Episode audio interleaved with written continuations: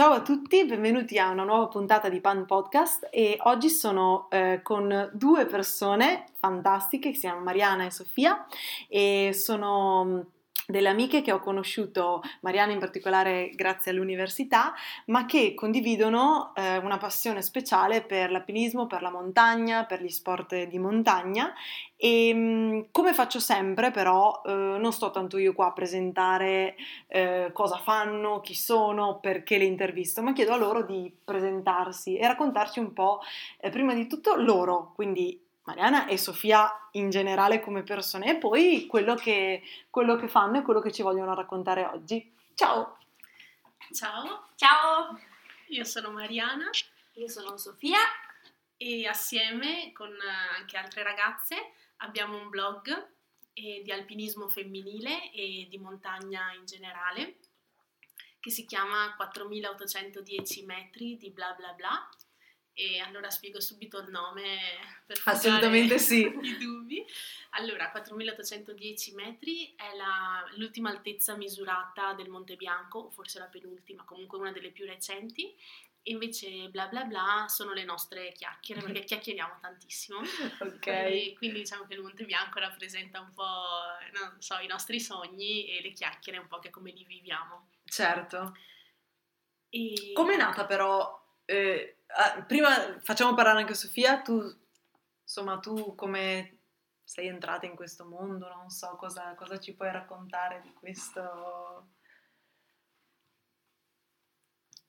Allora, io in questo mondo sono entrata nel mondo dell'alpinismo e della montagna per conto mio, in autonomia quando ero un adolescente, diciamo. Okay. Ho cominciato a arrampicare all'università, durante gli anni universitari, a sciare poco dopo e in particolar modo nel blog del 4310, in questo gruppo di ragazze che vanno in montagna, una sera durante una cena a casa mia mi è stato sottoposto un test che mi è venuto tra l'altro alle mani pochi giorni fa da Mariana e Anna, un'altra ragazza che salutiamo. Ciao Anna! Ciao! Dove appunto mi venivano fatte delle domande specifiche sul mio modo di andare in montagna. Una in particolare era cima a tutti i costi o ritirata con poca dignità, una cosa di questo tipo, silenzio e fiatone o tranquillità e un sacco di chiacchiere. Per capire un po' il personaggio. Certo. Evidentemente ho passato questo test a pieni voti e quindi sono potuta entrata nel mondo del 4810 di tanto bla bla bla. Esatto. E nello specifico il blog è nato nel 2014. Okay. E quando ho incontrato Anna e con lei ho fatto non la prima ma una delle prime vie in Dolomiti e in cordata femminile, con noi c'era anche Francesca, abbiamo fatto una via in Moiazza, siamo state lentissimissime, però ricordo la gioia immensa di quando siamo arrivate in cima, ci sembrava veramente di aver conquistato il mondo. Certo. Perché era appunto una delle prime volte che facevamo tutto da sole, cioè tutto in autonomia, senza qualcuno più bravo di noi che facesse le cose per noi. E nel ritorno in macchina ci siamo rese conto di aver vissuto un'esperienza così grande che volevamo condividerla e condividerla soprattutto con le ragazze come noi e soprattutto magari anche con quelle più giovani, perché non volevamo che crescessero con l'idea che forse l'alpinismo era una cosa solo per maschi. Oppure che dovevano avere sempre un maschio con sé. Sì. Per poterlo fare obbligatoriamente. Esatto, perché quella era un po' l'idea con cui ero cresciuta, almeno io ero cresciuta. Mm-hmm. Cioè l'alpinismo lo vedevo come una cosa difficile da raggiungere, lontana, eppure c'era una voglia immensa in me e con Anna e Francesca e anche con altre ragazze in realtà anche prima ero riuscita a realizzare a cominciare questo percorso e volevo insomma condividerlo. Certo, e da lì quindi poi la condivisione è stata sempre, diciamo, maggiore, nel senso che condividete quello che fate e sicuramente anche, credo, posso immaginare dal 2014 ad oggi anche i social sono molto più seguiti, cioè nel senso molte più persone forse entrano in questo mondo o comunque entrano in contatto e quindi sicuramente anche la condivisione è ancora più grande e ispirate ancora più persone, ragazze. Sì, sicuramente in questi anni il mondo della comunicazione è cambiato velocissimamente. Mm-hmm. Non è un caso che noi abbiamo aperto un blog e non una pagina Facebook. Probabilmente se nascessimo oggi addirittura apriremo solo un profilo Instagram. Esattamente. Però la parte del racconto, secondo me, si perderebbe con le... in una pagina. Infatti il rapporto che ancora rimane con la scrittura lo consideriamo una cosa ancora preziosa. È vero. È vero che poi magari non tutti leggeranno i nostri racconti, però chi ha voglia di leggerli si ferma, insomma. E comunque magari chi non ha voglia di leggerli completamente, comunque, diciamo, vi può seguire con in queste modalità, diciamo, un po' più veloci, però sicuramente anch'io, cioè, sono d'accordo con te, la parte del racconto fa tanto, perché comunque porta qualcosa in più, sicuramente. E sì, infatti questa, sarai d'accordo, Sofia? Sì, certo. Che questa è una delle nostre caratteristiche. Per background professionale saprei ben come far marciare una pagina Instagram o un profilo Facebook. Però ho proprio deciso di non farlo perché questa è la mia passione e non voglio che l'avventura segua in maniera cieca le regole del marketing. I followers. Perché anche le nostre avventure non avvengono tutti i weekend, cioè la grande avventura è quasi un miracolo che scatta, certo. Non so, una volta al mese piuttosto che 5 volte al mese, certo. Chi lo sa. Sì, io penso che al riguardo il blog sia un po' evoluto come è cambiata la nostra prospettiva della montagna e del percepire il mondo in senso lato, nel senso che non è più appunto solo raccontare l'avventura, la via, piuttosto che la sciata, la gita, eccetera, eccetera, ma è un cercare di mettere nero su bianco, ancora, comunque ancora nero, ancora bianco, e di riflettere su tematiche più ampie, cioè da declinare il mondo della montagna e delle regole che si pensano prettamente montane a quello che in realtà è la nostra quotidianità. Certo, dato che comunque tutte avete anche una vita parallela, nel senso che siete anche principalmente altro. Principalmente, ecco. In realtà, diciamo, e quindi sicuramente è mettere il vostro, diciamo, la vostra esperienza di montagna, la vostra esperienza probabilmente anche appunto di chiacchiera e di riflessione che può avvenire in montagna, diciamo alla portata di tutti, ma anche in quanto persone normali, cioè nel senso in quanto persone che condividono una storia, un racconto. Sì, e sono venuti fuori più volte, spessissimo, parallelismi tra la vita montana, la vita che viviamo su neve, roccia o quant'altro, e quella che appunto viviamo tutti i giorni. Sì, sicuramente la scrittura è un mezzo che ti permette di riflettere, perché per scrivere un articolo non ci metti 5 minuti. Assolutamente. No, noi soprattutto. Neanche un post ci metti 5 minuti, però in un articolo ce ne metti ancora di più. Assolutamente, sono d'accordo. E questo fa tanto riflettere anche su chi vogliamo essere, come vogliamo essere, sia nella vita quotidiana ma anche in montagna, cioè come vogliamo andare in montagna. E in questo senso penso che appunto il blog sia un po' maturato in tutti questi anni. Certo. Sì, sicuramente è stato proprio stimolo di autoriflessione e questo, sicuramente questa autoriflessione ha fatto sì che noi scegliessimo i social come mezzo per parlare di un contenuto, non come fine. Cioè, certo, un mezzo per è un, condividere. Come una via per arrivare ad altro, non è, diciamo, l'obiettivo finale. Esatto. Adesso io torno un po' indietro, nel senso torno al tema del podcast che è il pane, chiedendovi un paio di domande, diciamo, legate al pane, ma che vorrei che ci riportassero, diciamo, alla vostra infanzia o comunque al vostro primo ricordo legato al pane. Quindi, se io vi dico pane, a cosa pensate? C'è una cosa che dite, ecco, quella cosa lì. Allora, io sì, ho un ricordo legato al pane tenero, riguarda mio papà, che lui, insomma, la domenica ci teneva a fare la pizza e quella gli riusciva 8 su 10, e con la farina faceva anche il pane. Lì la percentuale scende e spesso e volentieri c'erano queste pagnotte rotonde, dure come il muro, che il papà aveva fatto, e a volte erano dure, a volte non si cuocevano, a volte erano troppo salate, altre... insomma...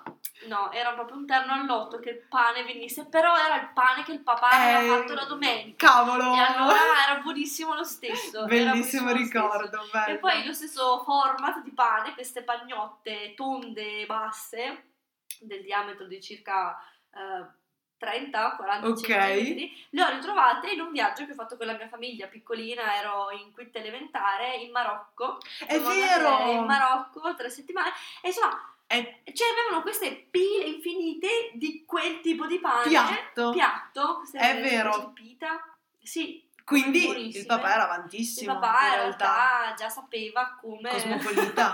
Assolutamente. Invece tu, Mariana?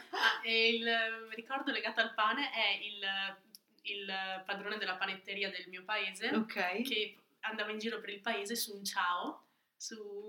Allora i ciao sono super ammortizzati e lui aveva una panza immensa e il cassone del pane che era tipo più grande del motorino. Mamma mia, e io questa scena che arrivava ballonzolando esatto, a lasciare i sacchetti del pane in giro. Ma che bello, bellissimi ricordi. E invece adesso avete il pane è una cosa che avete in tavola nelle vostre case, nella vostra famiglia, è una cosa che invece magari vi regalate solo qualche giorno alla settimana. Come lo vivete il rapporto col pane adesso?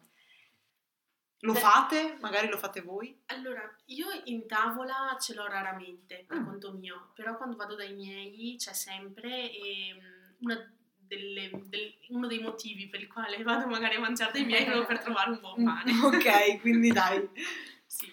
Io il pane invece ce l'ho sempre sulla tavola e lo faccio, dicevamo prima, però sì, non panifico, diciamo, lo faccio in modo molto sbrigativo con la macchina del pane, però insomma il pane che faccio io, con le farine che lo puoi scegliere tu, che assolutamente io, che so da dove vengono, eccetera eccetera. Assolutamente, ecco, sicuramente una via di mezzo veloce è un buon compromesso tra avere il tempo, perché comunque poi alla fine il problema spesso è quello, e però la qualità comunque di una cosa fatta da sé.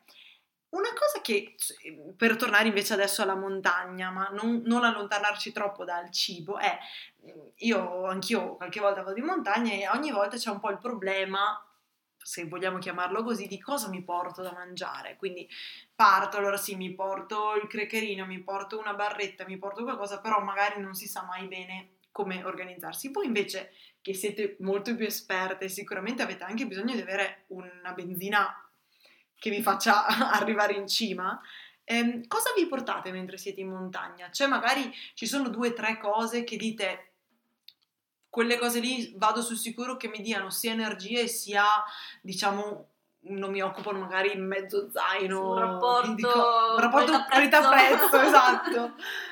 Ma allora sicuramente l'alimentazione cambia in base anche all'attività che si fa. Per dire, io personalmente, se vado in alta quota, ho bisogno di mangiare tanto, però in maniera sparpagliata. Cioè, tanto ma poco. Mm-hmm.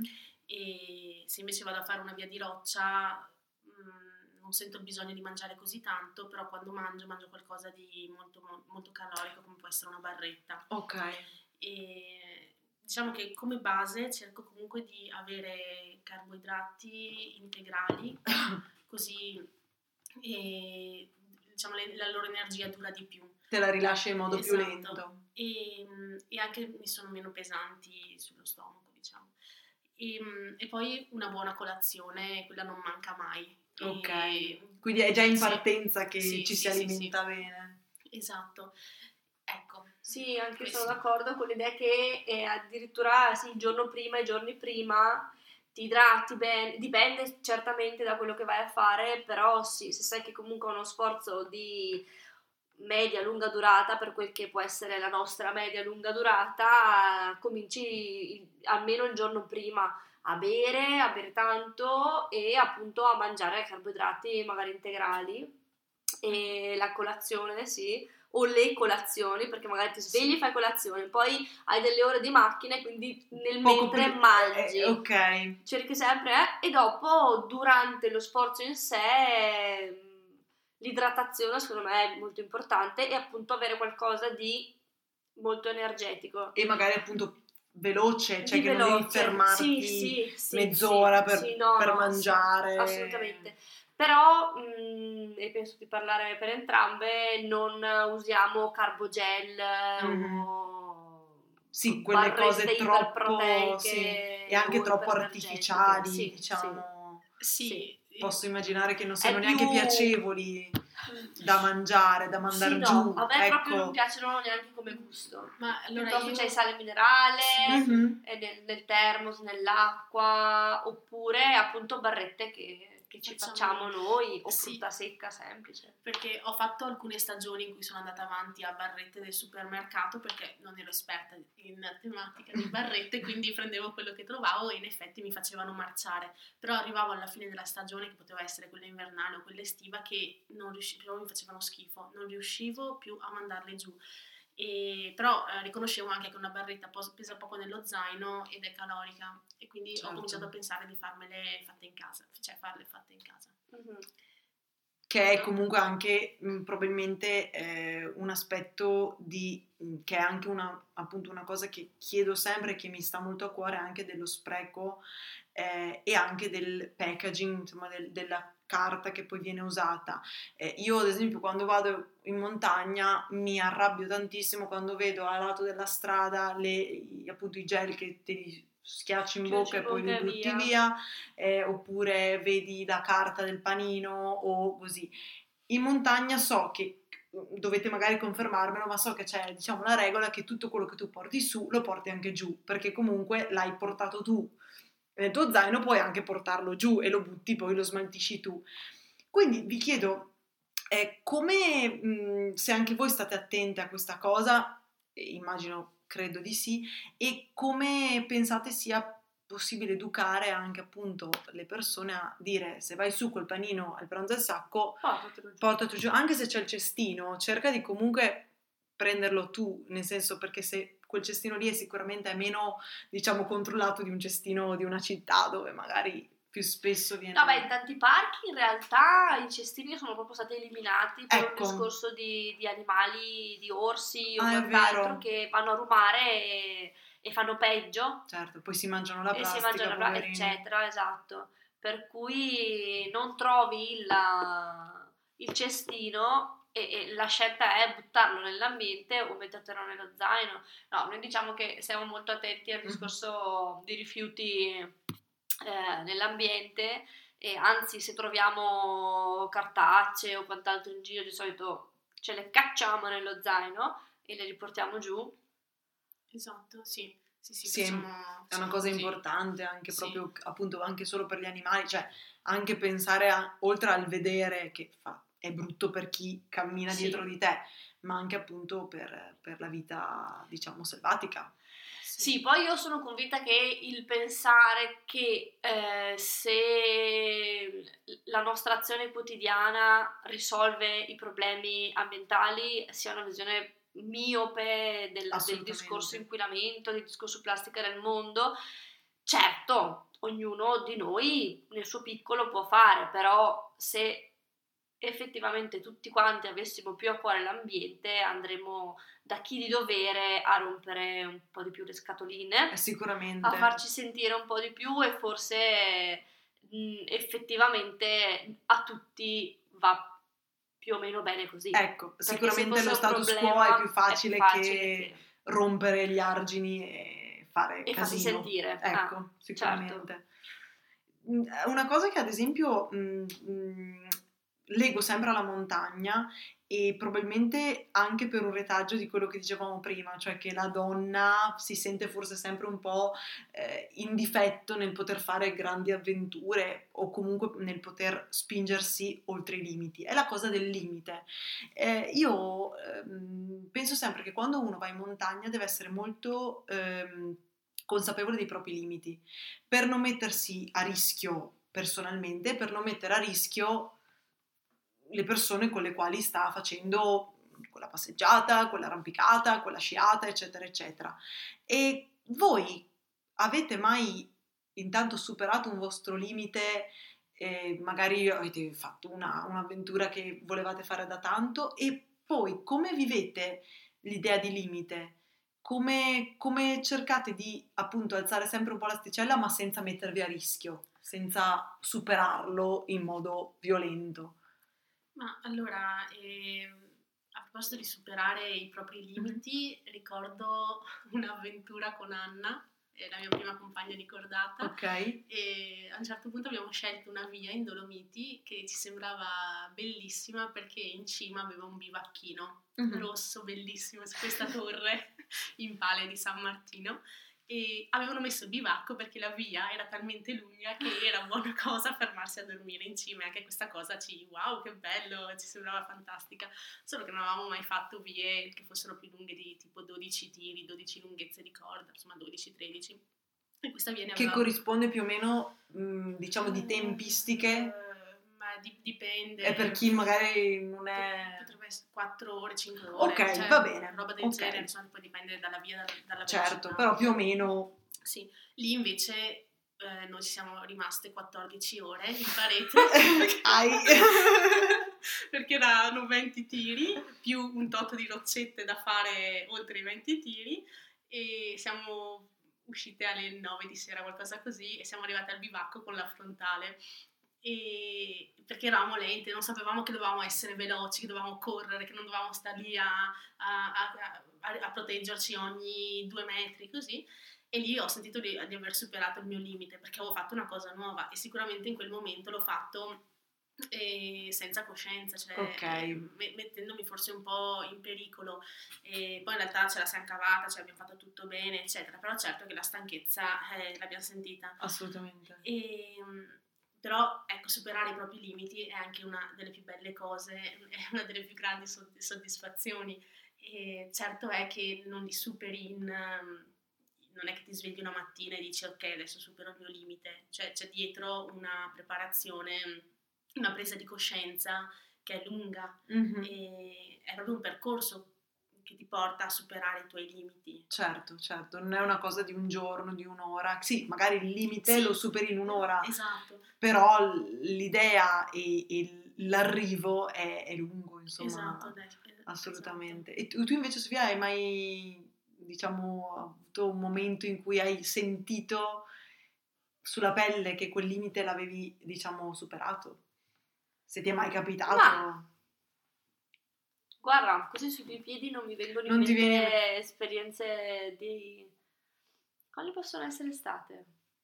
Beh, tipo una delle prime sci alpinistiche che hai fatto e dopo che hai avuto Cesare, e che siamo andate in Carega. No, io non c'ero, c'erano Camilla e Teresa, che ti volevi fermarti sotto la cima, però dopo hai stretto i denti e... Sì, però il mio fermarmi sotto la cima, Mary, tipo, vale per quasi ogni gita di sci. Non è vero. Sei un po' poco, credi poco in... No, basta, non ce la faccio più. Poi magari sei la più forte. Le altre volte magari era pigrizia, cioè pigrizia, a parte che non è vero. Però quella volta è... Ah, sì, hai ragione, adesso mi ricordo. È vero. Ah beh, anche perché non pensavo di poter riuscire a fare quella parte di cima. E quindi lì poi ti sei sentita comunque anche, e probabilmente alla fine, non so, io provo a immaginare perché non ho mai... Anch'io ho vissuto dei miei limiti, però sicuramente sono limiti alla fine anche spesso mentali, nel senso che pensi di non farcela ma poi ce la fai, e però vivi sempre quell'idea di dire quando sei giù, che stai tornando in macchina oppure stai scendendo, che allora dici l'ho fatto, ti senti come più pieno, più sei soddisfatto di te stesso, e quasi la stanchezza la vivi come un premio, cioè dici ecco, certo, che bello essere stanca e non so, andare a letto e quasi non riuscire a dormire perché sei così stanco e così felice che non ce la fai.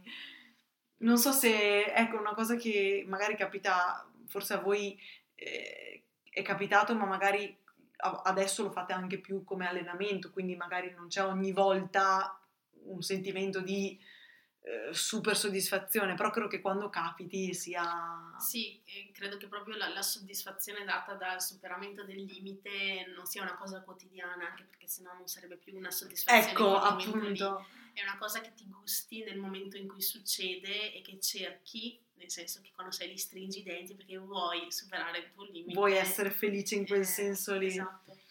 E un'altra domanda, diciamo, è l'ultima un po' seria, un po' così. Io parlo sempre di lentezza, appunto l'idea del pane che faccio è un'idea di lentezza, un'idea di un pane che viene fatto in tante ore, e mi piace anche quando le cose sono lente, che nascono perché passa del tempo in modo, diciamo, organico, niente viene fatto in fretta. In montagna la lentezza quanto è un valore e quanto invece può essere un difetto di chi sta facendo il trekking o la sciata, eccetera, eccetera? Allora, secondo me bisogna dividere due cose, cioè il momento presente in cui sei lì, sei in parete, che allora non devi essere, di solito non devi essere lento, devi essere anzi più che veloce, forse efficiente. Mm-hmm. Cioè sai che a una determinata ora, se non hai superato un determinato punto, è meglio tornare indietro, robe del genere, oppure non so, tornare in macchina per una certa ora perché di sera ci sono temporali. Assolutamente. E, quindi lì diciamo che l'alpinismo è il mondo della velocità, dell'efficienza.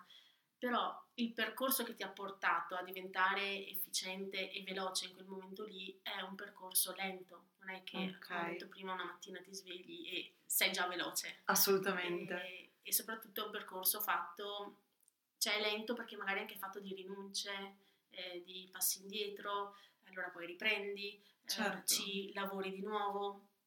E quindi sicuramente la lentezza e la pazienza anche in questo caso hanno un grande valore secondo me nell'alpinismo.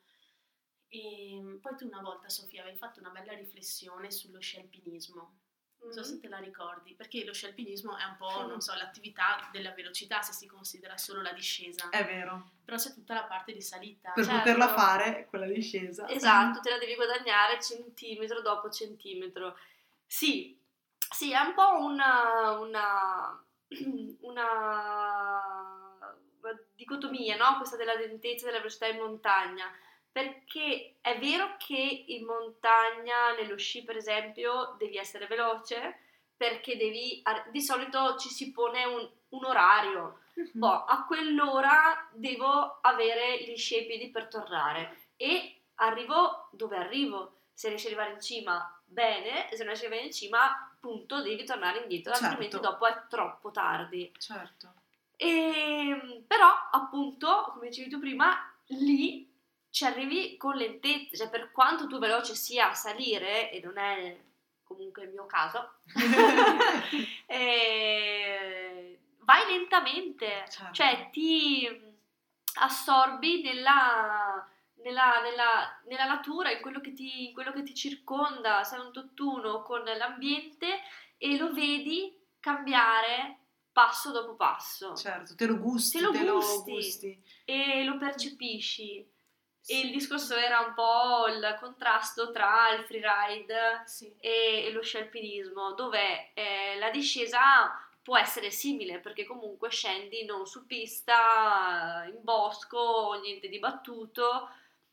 E vabbè, in entrambi i casi piuttosto velocemente, però nel freeride arrivi in cima molto velocemente, quindi questo cambiare, perché ci arrivi con gli impianti, con gli impianti, non ci arrivi con, appunto, con le tue gambe. Sì, per cui una salita, un arrivare in cima che con le tue gambe faresti in 3-4 ore, con un impianto arrivi in mezz'ora, 20 minuti, 40, per cui non assapori tutto quel cambiamento di ambiente che spesso è fondamentale anche per captare bene com'è la situazione della neve, certo, sia per godertela di più.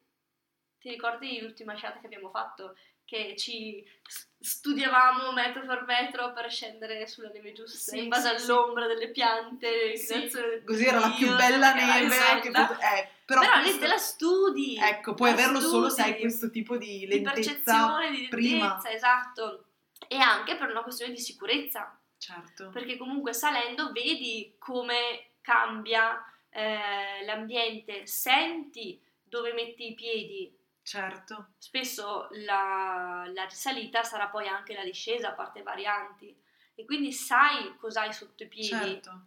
E anche a me, da profana, perché davvero non ho mai fatto sci alpinismo, però mi viene da pensare che io ho sciato lo sci normale, credo, quello che la maggior parte delle persone fanno. Allora tu sali sulla tua seggiovia, arrivi su e ti fai la discesa, sali sulla seggiovia e fai la discesa. È un continuo, diciamo, velocità, perché vuoi fare tante discese così, ma io credo che quando fai sci alpinismo ne fai una di discesa, perché a meno che tu non voglia fare, certo, e quindi anche quella velocità, quella parte veloce alla fine è una velocità totalmente diversa da non so, la discesa che faccio io con lo snowboard quando ne faccio 90. Sì, anche perché ne fai una, te la godi, esattamente, tutta, te la vuoi godere, guardi, senti quel pezzettino, esatto, cioè è una cosa che secondo me ha un valore totalmente diverso, un po' come downhill in bici o mountain bike. Allora la mountain bike ti fai sia la salita e sia la discesa, in downhill vabbè, esatto, il camioncino ti ha portato la bici su, non che sia meno di valore, però secondo me quella velocità che comunque c'è, perché sono quando scendi diverse. Esatto, ti dà una velocità diversa. Sì, infatti anche a me una delle cose che piace delle discese dello sci alpinismo è fare un po' di curve e poi fermarmi, guardarmi attorno, guardare la serpentina che ha fatto, poi riprendere. A parte che devo farlo perché ho le gambe sfasciate. Non è quello, è per un paesaggio, perché anche l'occhio vuole sapere. Esatto, però insomma è bello anche guardarsi attorno, guardarsi indietro, guardare avanti, credo che faccia proprio parte di un'attività che si fa in mezzo alla natura, in montagna, altrimenti, certo, appunto andrei solo in pista. Sì, sarebbe forse uno sport, solo sport, non, esatto, più anche vita vera e propria. E questo è un po' quello che dicevamo all'inizio, di traslare le riflessioni della montagna sulla quotidianità della vita.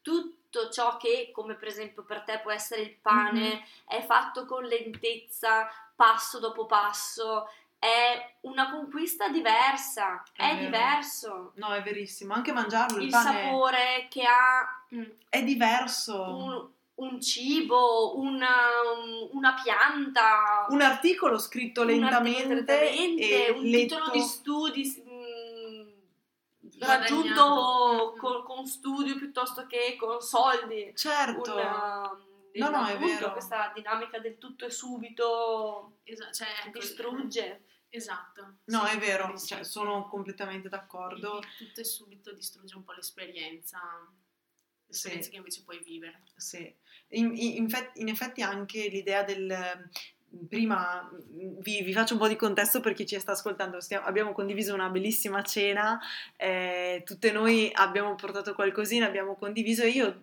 facevo questa riflessione, dicevo, quando mangio insieme ad altre persone è come se digerissi meglio, è come se mi nutrissi meglio, e in effetti l'idea di condividere il pasto, l'idea di essere lenti, nel senso di apprezzare un momento che non è più solo mi nutro perché devo, ma diciamo anche tutto il contorno, un po' come quando fai una pista e ti fermi e guardi su, guardi giù, guardi l'alberello che adesso fa un'ombra diversa, la neve che dall'albero cade in modo diverso, e arricchiscono tutto, e secondo me fanno capire veramente quanto il valore delle cose che facciamo sia, diciamo, nell'armonia di tutto quello che facciamo. Quindi il mio gesto atletico, però c'è anche la persona con cui lo faccio, c'è anche l'ambiente, c'è il benessere della natura, e allora lì sto veramente bene. Sì, credo, insomma. Sì, infatti secondo me l'alpinismo fatto, cioè l'alpinismo un po' come lo facciamo noi è un po' è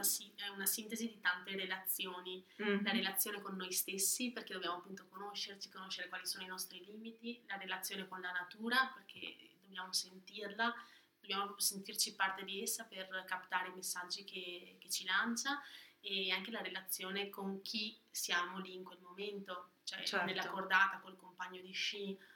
È proprio una sintesi di relazioni. Esatto, una simbiosi quasi, un dover esserci, perché se tu non ci sei io non sono completa, e viceversa, con la natura e con le persone. È vero. E adesso torniamo a domande più, diciamo, leggere, così ci alleggeriamo, e riguardate un po' la cucina. Allora vi chiedo un po', intanto, cucinate spesso? State molto in cucina? Com'è il vostro rapporto con la cucina? Beh, direi che siamo brave massaie. Siete brave massaie. Piace il fai da te. Sì, allora, sì, io passo tanto tempo in cucina, se non altro perché è l'ambiente della casa che mi piace di più. Ok. È più mio, più caldo. Poi spesso non ci cucino perché non amo per nulla cucinare, se non i dolci, e quando cucino per qualcun altro. Allora lì davvero mi piace, mi ci metto. Cambia tutto. Sì, quindi diciamo sì, in generale la cucina comunque mi piace. Sì, anche a me piace cucinare, e poi probabilmente il contesto di vita è diverso, con marito e figlio mangiamo sempre assieme, per cui... Devi! Sì, devo, però mi piace. Lo fai anche con piacere. Lo faccio volentieri, sì. Quindi, e un tuo piatto forte, che magari, appunto, visto che comunque cucini spesso, lo fai un po' più spesso? Beh, le frittate, che tra l'altro ne ha fatta una buonissima con mi piace cucinarle, adesso con le galline mi... Vai di frittate. Sì. Una buona frittata. E invece frittata. Mariana ci ha fatto veloce e buona. No, ci ha fatto una torta che è, diciamo, una base, l'abbiamo chiamata una base torta margherita, o comunque una base di Spagna, semplice, e dentro però c'è un'erba, si chiama erba maresina o amaresina erba amara, perché fa bene la placenta delle donne incinta, ecco, comunque amarognola, e quindi abbiamo mangiato questa torta, ecco, Artemisia, sono nome dialettale e basta, ecco. E comunque, ecco, per dirvi che si è dilettata a farsi assaggiare ed è veramente buona, particolare e unica.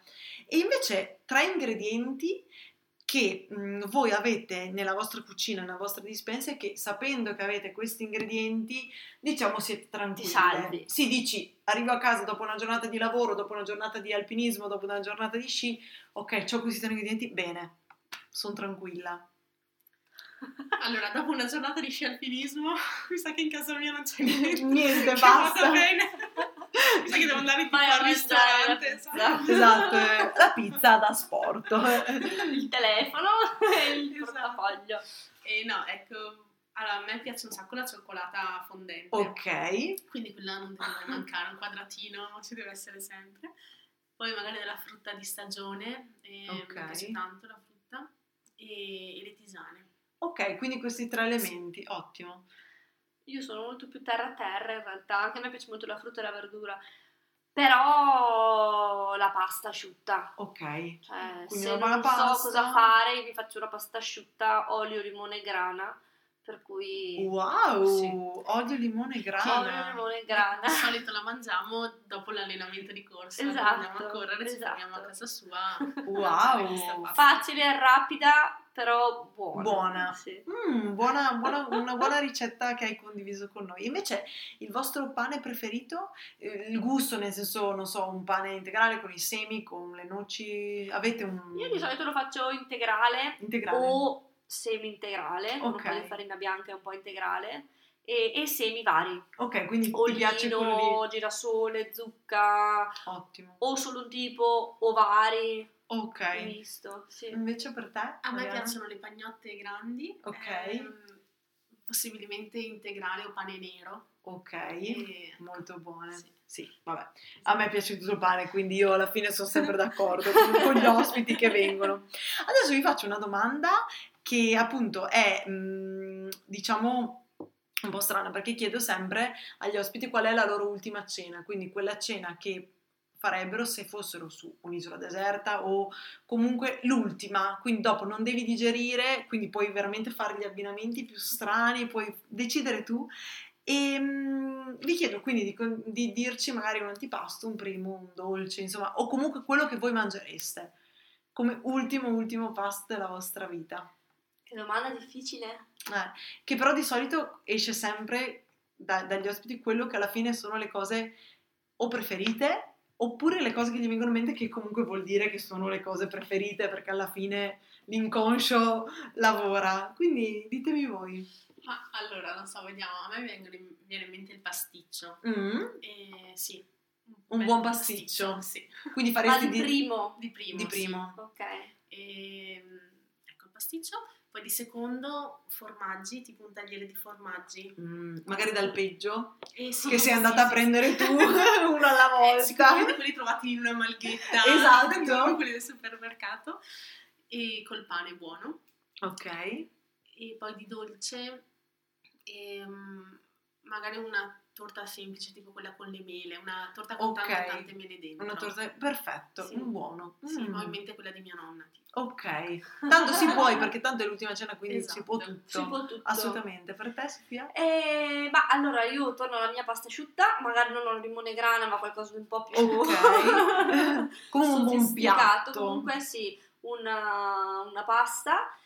E poi di secondo, allora, sono molto combattuta tra i formaggi e poi da vegetariana un bel pezzo di filetto, visto che è l'ultima cena. Tanto, no, ma cotta alla griglia, scottatino. Tanto, insomma, si può. E come dolce sei da dolci tu? Da dolci non troppo dolci, quindi anche io sono più per le focacce, queste cose qua. Al massimo il tiramisù, un tiramisù all'ananas. Ok, quindi un po' isola deserta, quindi esotica un po'. Ci può stare. Posso unirmi alla tua cena? Sì, va bene. No, ma è condiviso, in realtà è condiviso così. E poi adesso vi chiedo invece magari una cosa, diciamo, che magari è più frutto della vostra esperienza con il blog o comunque con la vostra esperienza di alpiniste. Qual è il vostro motto o comunque una frase, una parola, una canzone, quello che volete, che magari vi ripetete o che sentite che vi rappresenta particolarmente? Una cosa che vi, diciamo, vi caratterizza forse?